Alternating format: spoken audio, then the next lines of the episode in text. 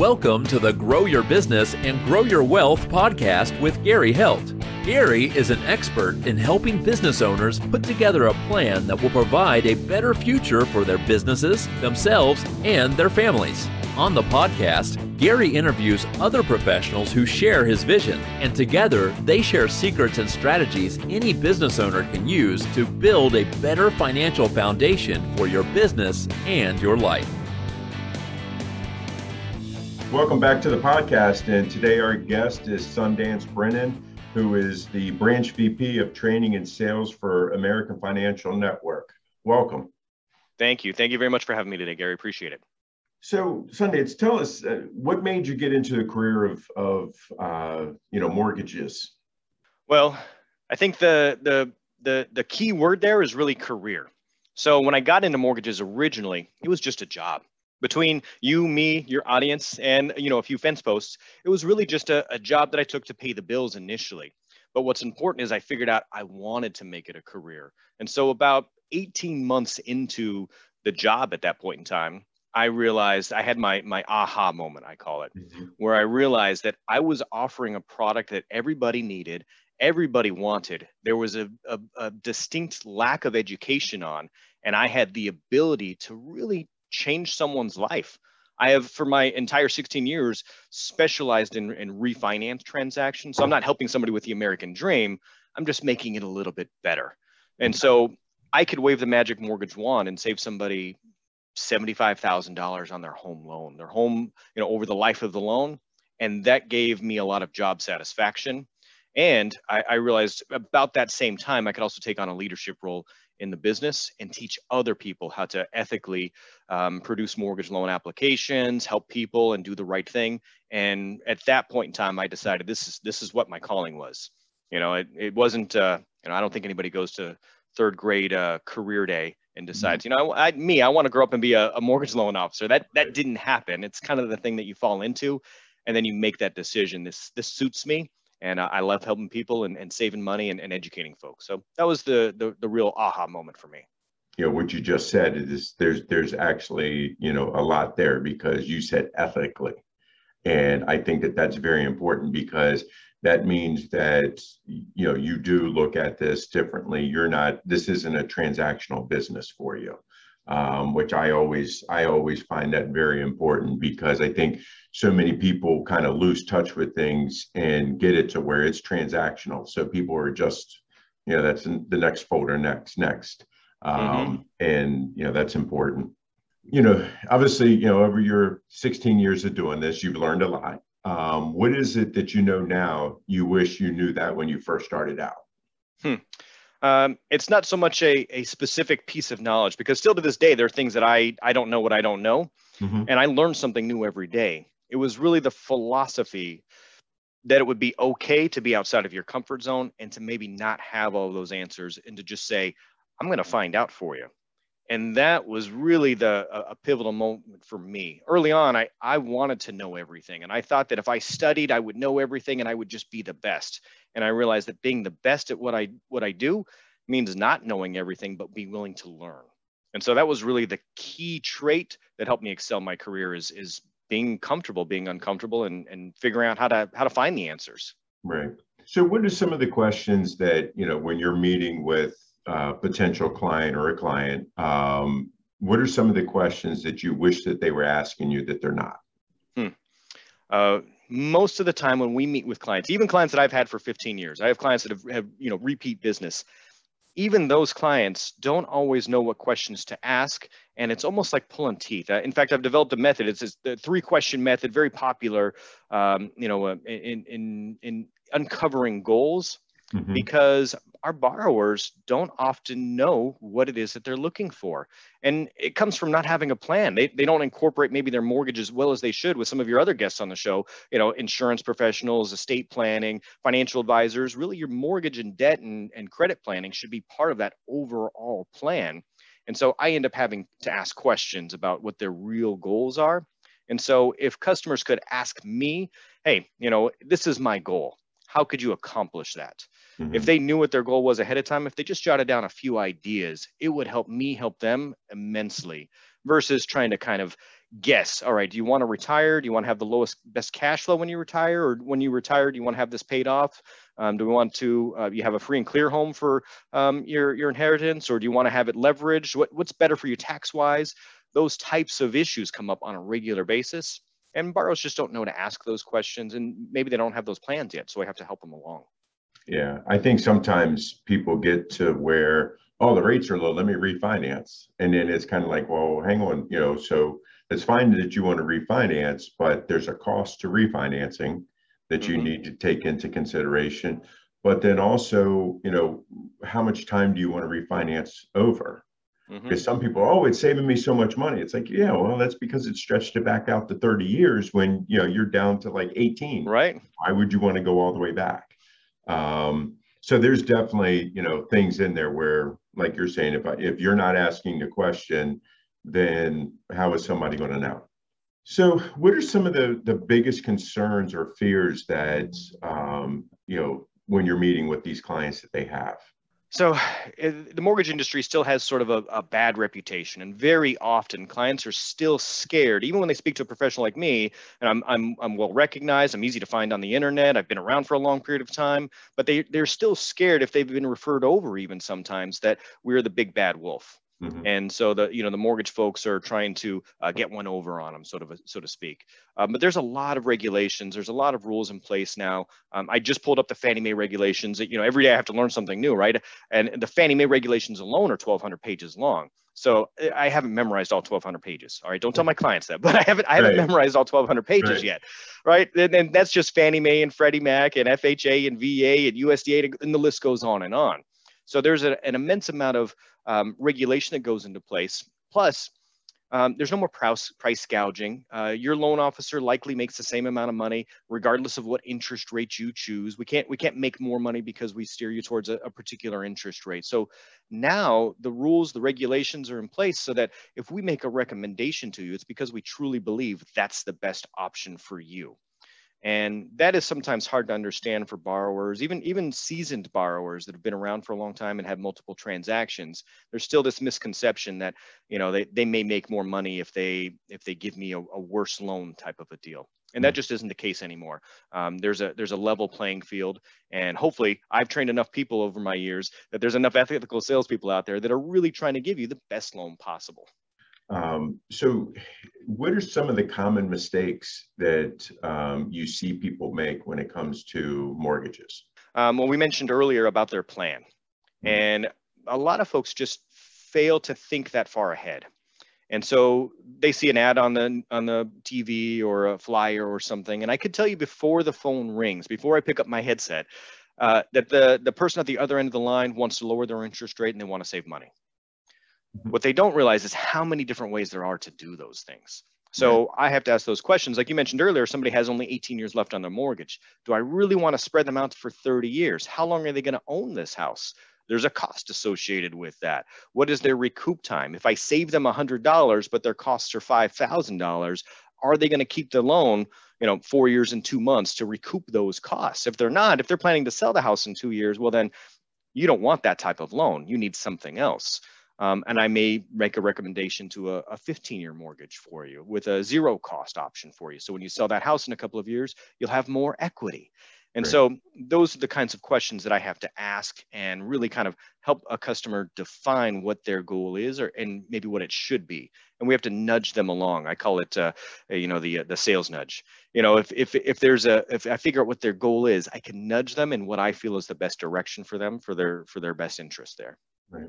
I mean, obviously, a lot of this is driven off of credit score and things like that.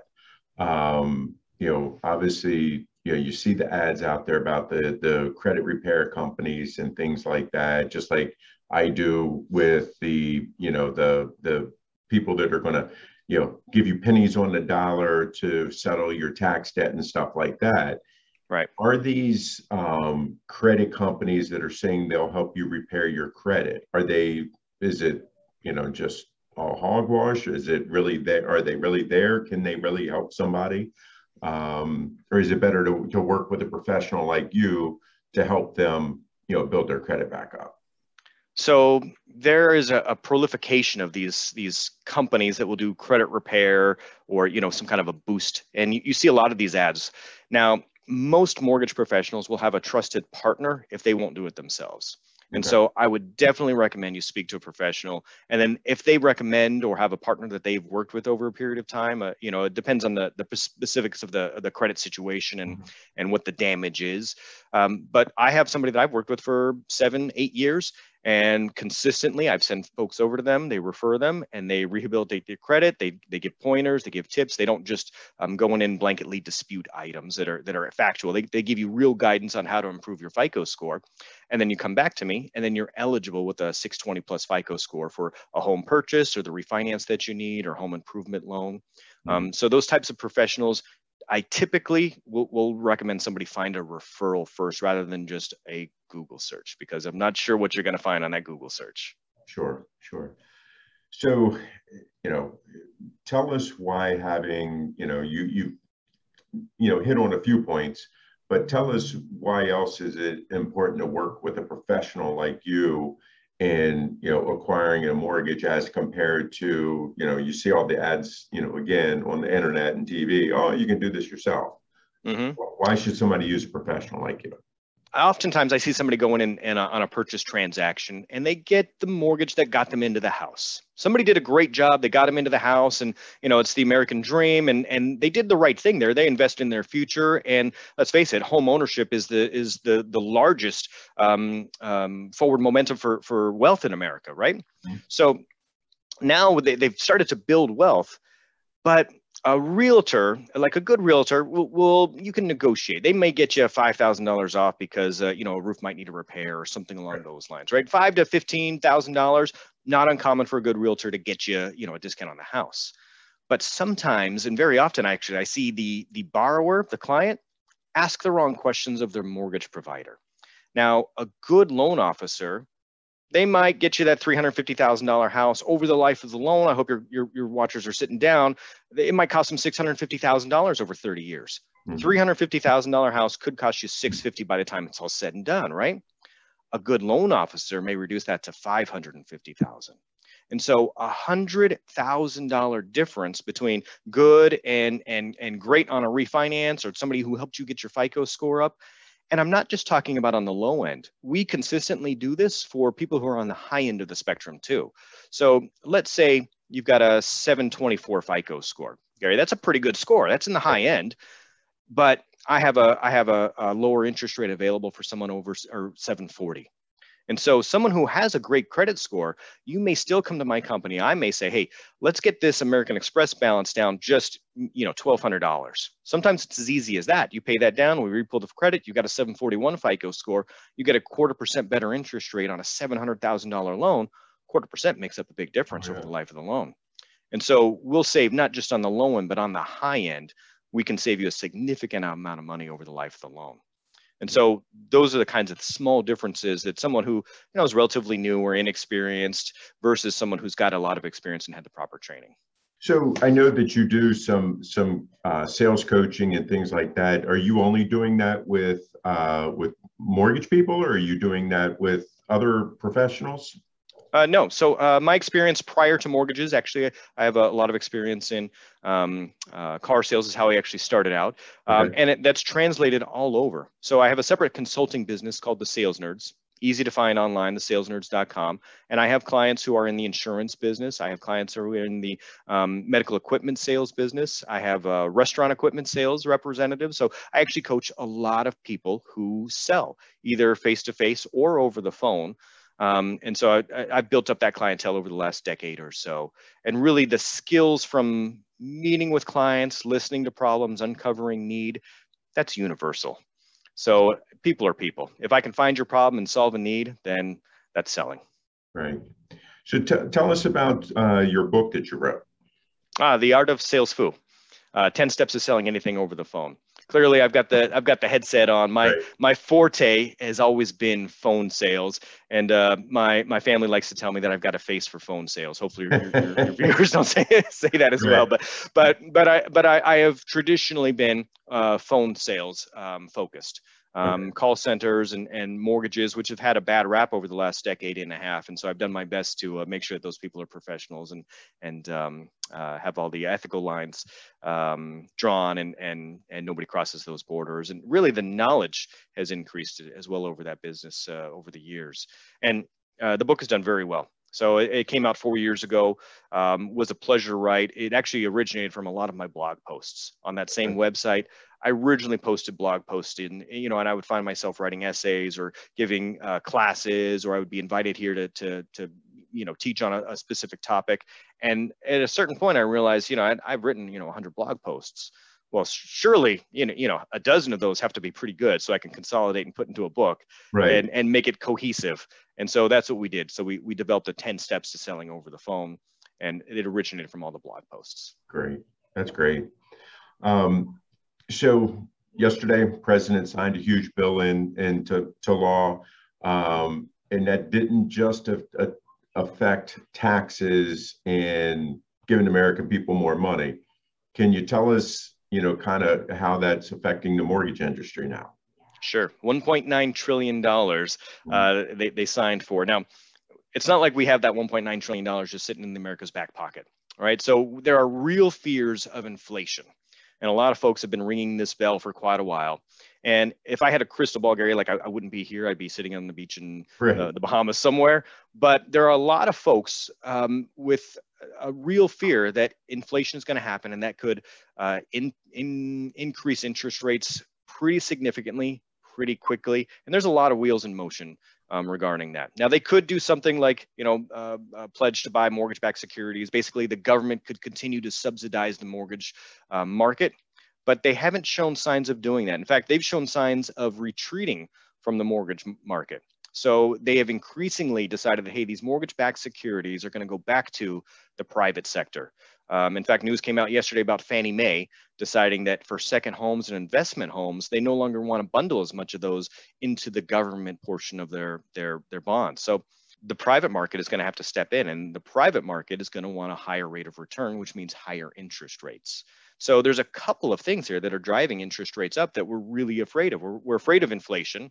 We're afraid of uh, market recovery because if the stock market goes up, interest rates go up. That's typically how it works. And we're afraid that uh, the Fannie, Freddie, um, Ginnie, if those folks pull away from certain types of loans, we're going to have to increasingly rely on the private sector, which again wants higher interest rates. Right. Not not a whole lot in the news yesterday uh, right. about that. So it's it's definitely interesting that um, you know the, the kind of backside of things that are that are happening with all of this. Mm-hmm. Um, you know, so you you've worked with a, a wide variety of people um, through mortgages, but then also in your coaching and things like that. Um, what are some of the important things that you've learned dealing with the variety of people that you have? So uh, it's important to ask the questions, and then more importantly, and this is this is harder to do for most people, is to listen to the answers. Mm-hmm.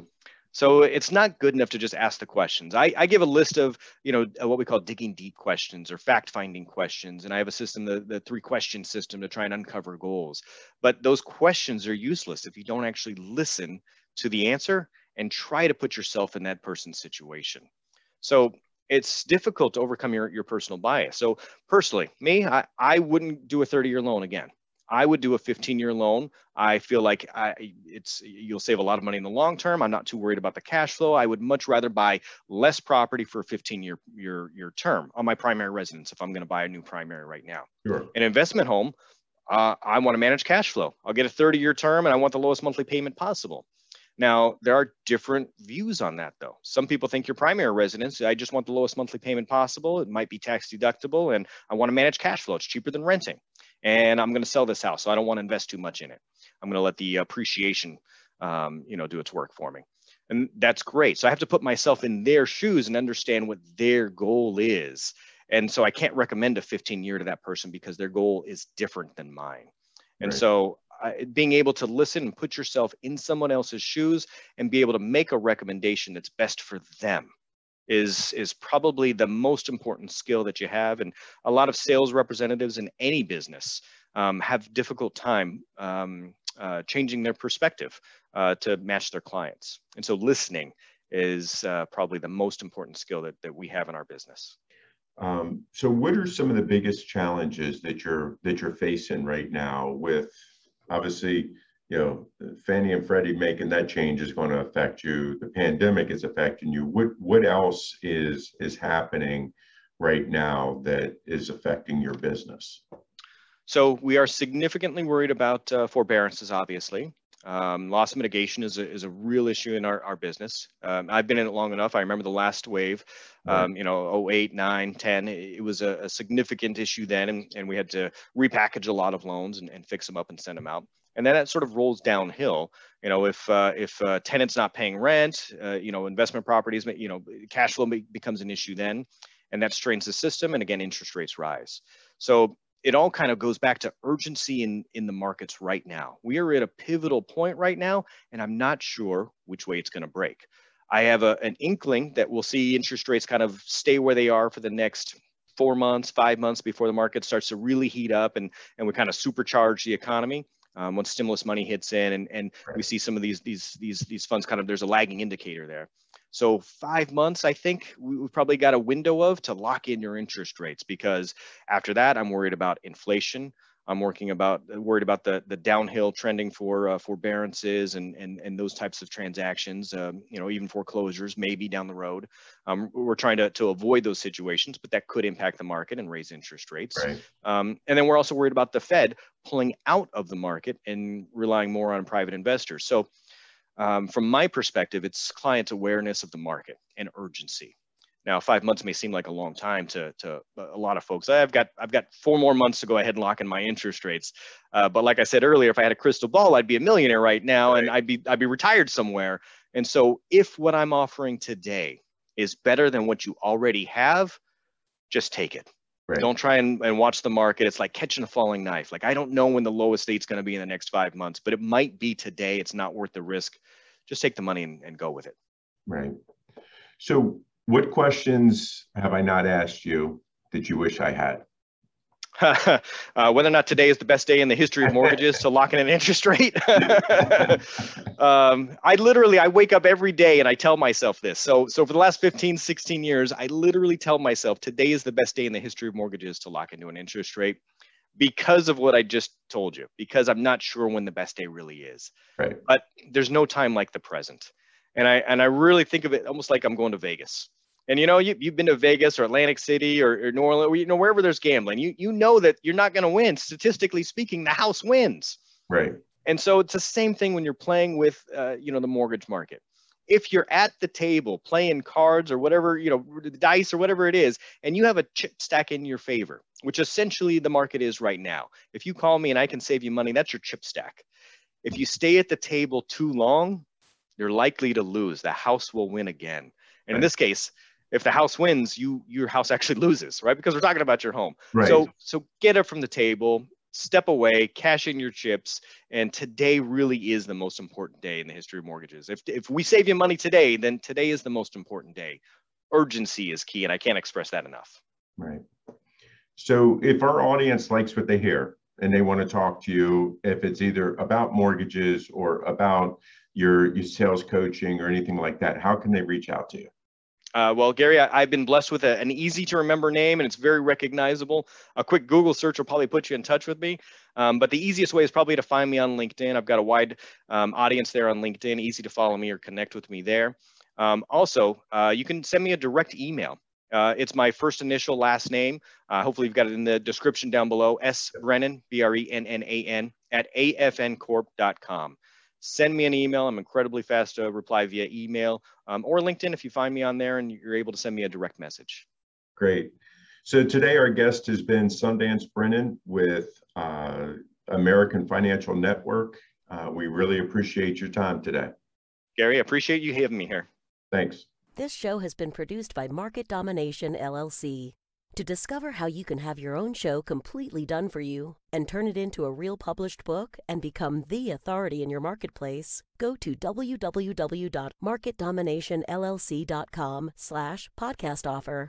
This podcast is a part of the C Suite Radio Network. For more top business podcasts, visit c-suiteradio.com.